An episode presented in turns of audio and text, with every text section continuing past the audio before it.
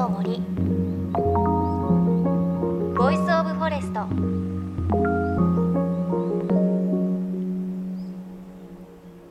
おはようございます。高橋万里恵です。今朝はメッセージからご紹介します。ラジオネーム月春さん男性愛媛県の方。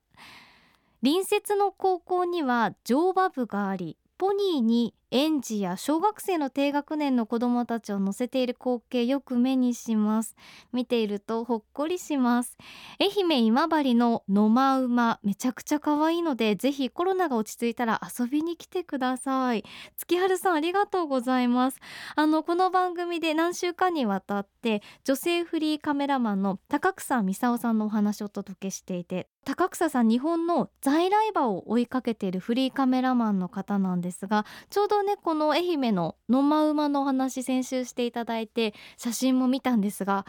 めちゃくちゃ可愛いんですよね。ポニーより小さいかもしれないです。立った時の私の肩よりもね低いぐらいっておっしゃっていてそこにこう子供たちが乗ったりしてすごくいい光景なんですよということをおっしゃってましたがあ月春さんの地元でも野間馬いるんですね。なんか都会だとあまり身近に馬がいるっていうことを感じたことはないんですがもしかしたらこうお住まいの地域では実は自分の周りにも馬の文化が残っているなんてことあるんですかね。へえめちゃくちゃ可愛いの私も写真で見たのでぜひコロナが落ち着いたらいや会いに行きたいなというふうに思います。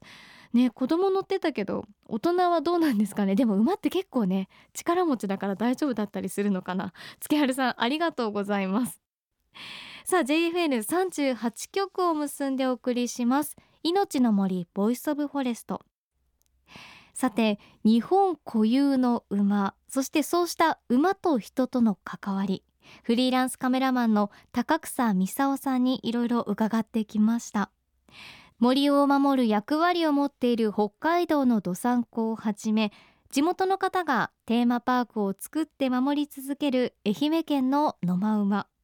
森から切り出した木材を運ぶ馬搬の文化をつなぐ岩手県遠野市のお話と日本にはまだこうした馬と人とのつながりが各地にあるんだということをたくさん教えていただきました。でその一方日本には人とのつながりをほとんど持たない馬も存在します。どういうことなのか高草さんに教えていただきました。あのあと実は、はい日本にも、はい、これびっくりしたんですけど野生の馬がいるんですか？一応野生馬というくくりでこれもやっぱり在来種の一つで、はい、岬馬って言います。あの宮崎県の遠岬っていうところに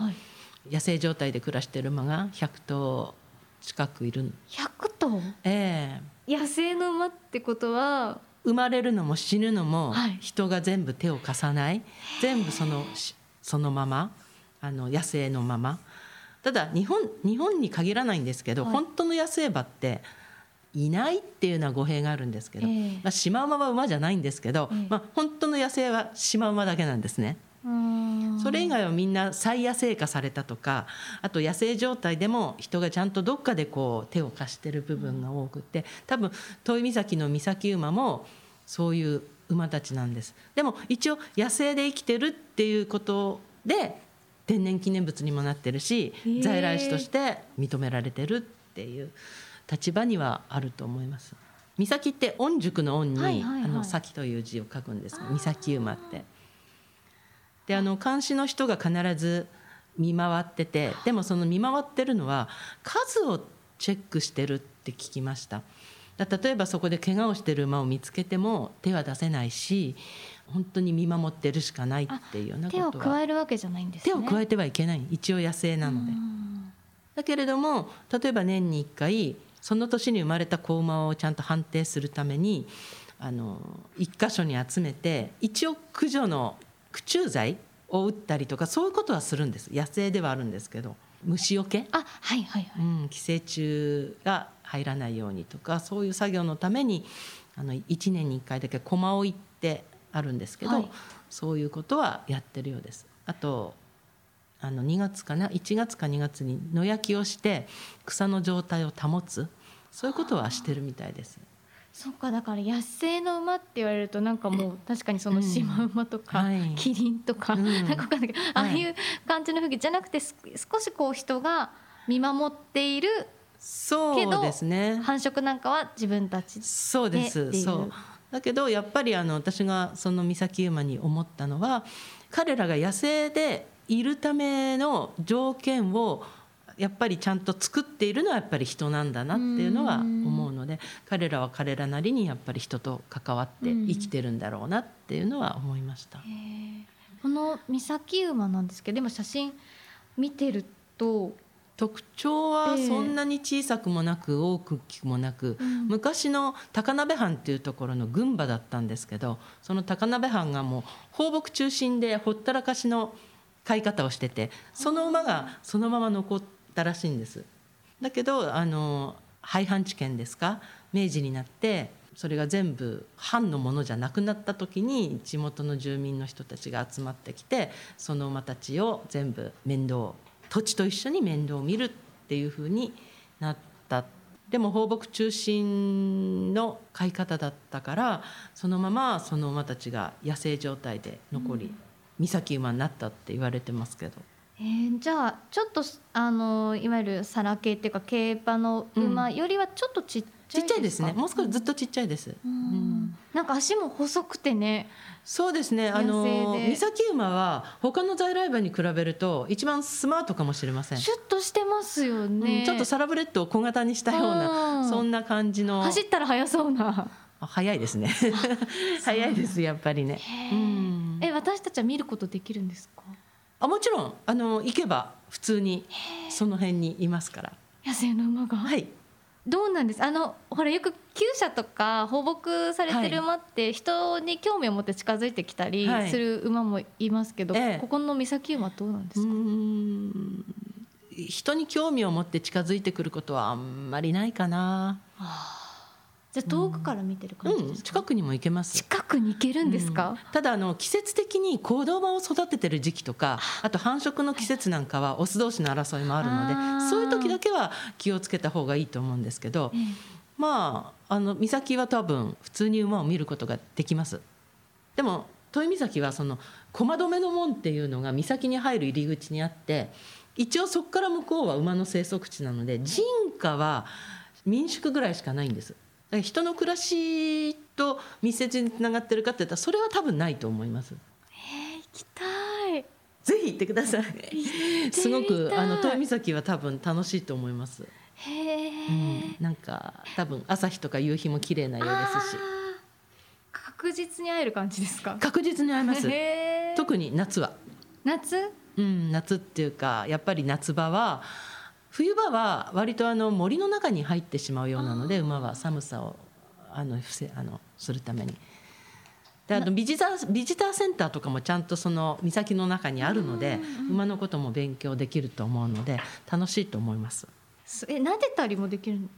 ですか？撫でたりはちょっと無理だと思います。あーそっかそういう感じ、うんやっぱり餌をあげたりとかそういうのは現金だし車で入っていって馬たちのいるところに近づくにももちろん行けますそっか。馬ファンは行きたくなりますね。そうですね。多分ハマると思います、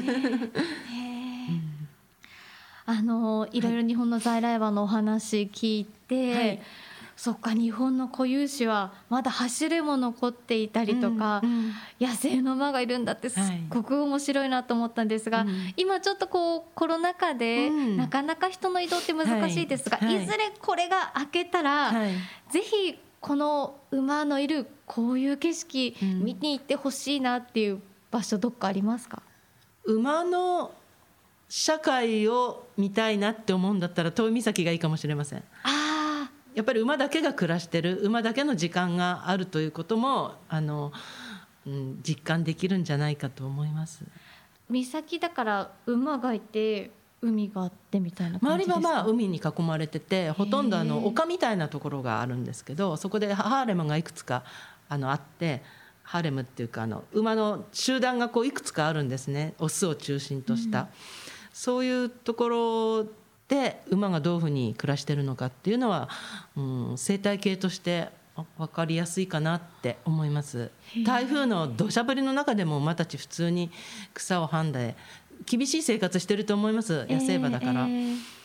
だけれどもこういう馬たちの社会があるんだっていうのはちょっと実感できますね。なんか確かに見たことがある景色って、はい、馬に関しては厩舎の馬か、はい、あと放牧されて1頭でいる馬とか、えー、そのそうか群れでいるのか馬はっていうふうに思いますね。要するに馬は群れで群れの社会なので、うん、あのすごくよくわかりやすいと思います。あと山なんかでも線がこう山の斜面にこうずっとあるんですけどそれは馬が通る道なんですね。馬道っていうんですけど馬の世界にも人間としてずかずか入っていかない。馬は馬の社会をちゃんと持って生きてるっていうのも人間は知った方がいいかなと思います。うん。なんか今の話聞くと今本当に動けないから、うん、ああそんな馬たちのこういうそうな雄大な景色と一緒に馬を早く見たいなって思っちゃいますね。そうですね。本当に。ぜひぜひ皆さん土井岬で野生のね馬たちの暮らしを見ていただきたいなって、ね、馬の社会を邪魔しないように。本当ですね。ちょっと遠くからでも。そうですね、見せてもらえればなというふうに思いますがいや本当に人と馬の関わりすごくこう昔からあったんだなってことよく分かりました。はい、ということでお話フリーランスカメラマンの高草美沙さんに伺いました本当に楽しい話ありがとうございましたありがとうございました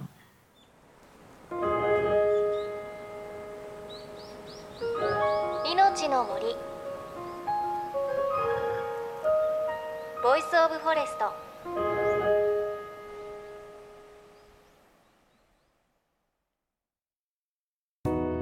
JFN38 局では東日本大震災で被災した沿岸部や全国の震災による津波被害が予測される地域に津波から命を守る森の防潮堤を作る鎮守の森のプロジェクトを支援する募金を受け付けています。